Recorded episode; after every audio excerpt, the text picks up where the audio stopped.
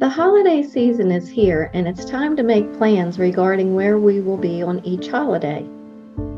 Will we go to my partner's family first on Thanksgiving and then be overstuffed when we reach my folks' abode? What about Christmas? Everyone wants to see us first thing on Christmas morning. And as you're struggling with the plans with your calendar opened on the kitchen table, your partner walks by and says, "I don't like your parents, so count me out as far as spending time with those in-laws." You sit in silence as if the Grinch just stole Christmas. It's the in-law nightmare. Your partner and your parents can't get along, and you're the one stuck in the middle of this fiasco. You're faced with choosing the honor your parents scripture against the being one flesh following marriage scripture. And each side appears to demand you pick them as the winner based on the Bible. For you, you think about how the role of parenting impacts a child from an early age.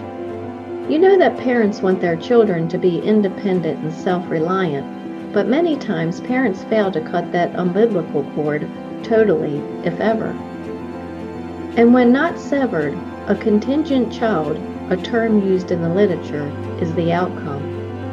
A child who relies on others, such as a partner or parent, to tell them what to do in life, including what goals to set and decisions to make.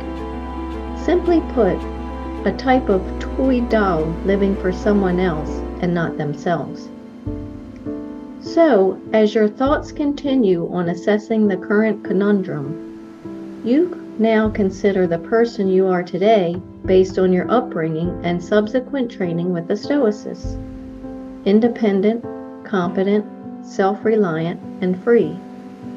And as your partner passes by the kitchen table a little later, you say, "Because you're not going with me, you get first pick on the time we'll spend together before I go to my parents alone on each holiday. Let me know by next week if you prefer mornings or evenings so I can plan accordingly." Now, using my Stoic storytelling method, my partner doesn't like my parents. What should I do? When we are no longer able to change a situation, we are challenged to change ourselves. Viktor Frankl. Be not quick in your spirit to become angry, for anger lodges in the heart of fools. Book of Ecclesiastes. I will consider separating my time between my partner and my parents as I visit with each individually.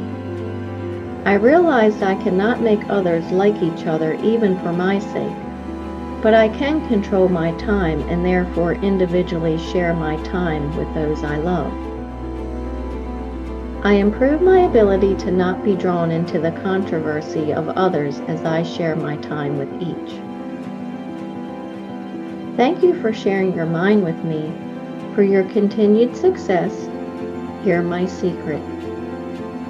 When loved ones cannot stand one another, ignore their behavior as you have your druthers. Now relax, control your mind, and be as you wish to seem, empowered. Remember, it's the situation keeping my connection with Him.